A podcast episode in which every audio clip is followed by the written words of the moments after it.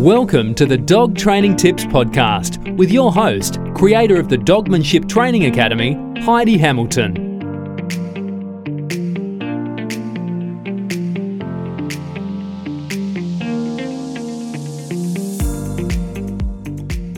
Welcome to episode one. So, today we're just going to get straight into it with tip number one.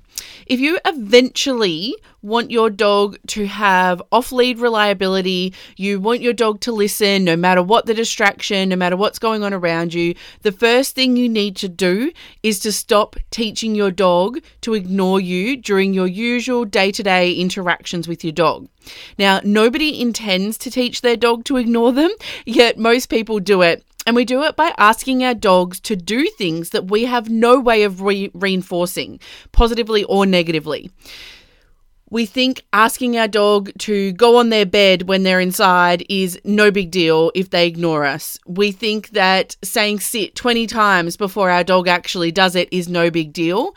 But then when we really need reliability, like we do need them to come back off lead, or you've had visitors come to your front door and you really don't want your dog to be just bowling them over and jumping all over them, we wonder why they don't listen to us.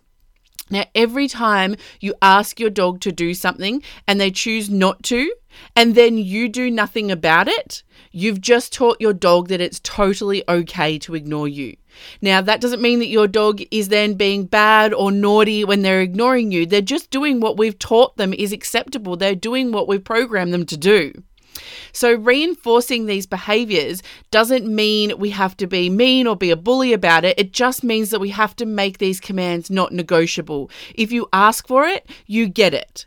Yes, you are still going to make it highly rewarding for your dog. Yes, you are going to train at an appropriate level for the dog and where you guys are at as a team. And yes, you're going to make the environment conducive to the dog's success. You're going to focus on motivating the dog to get it right. But you're also saying that there is no plan B.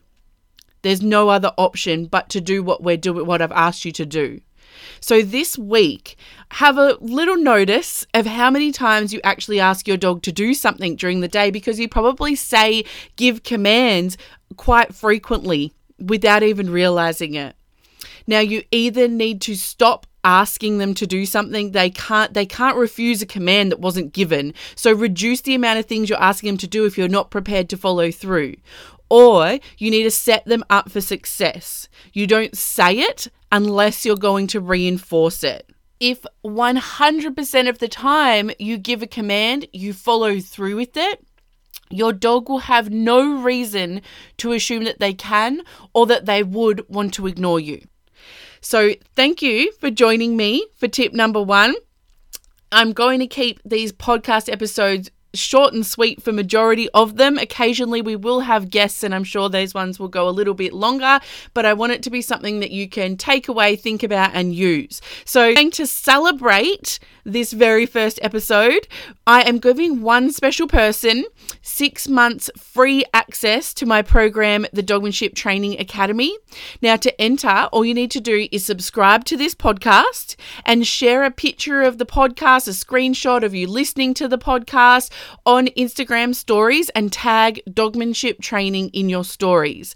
Then a winner will be randomly drawn and contacted via Instagram direct message on the 30th of September.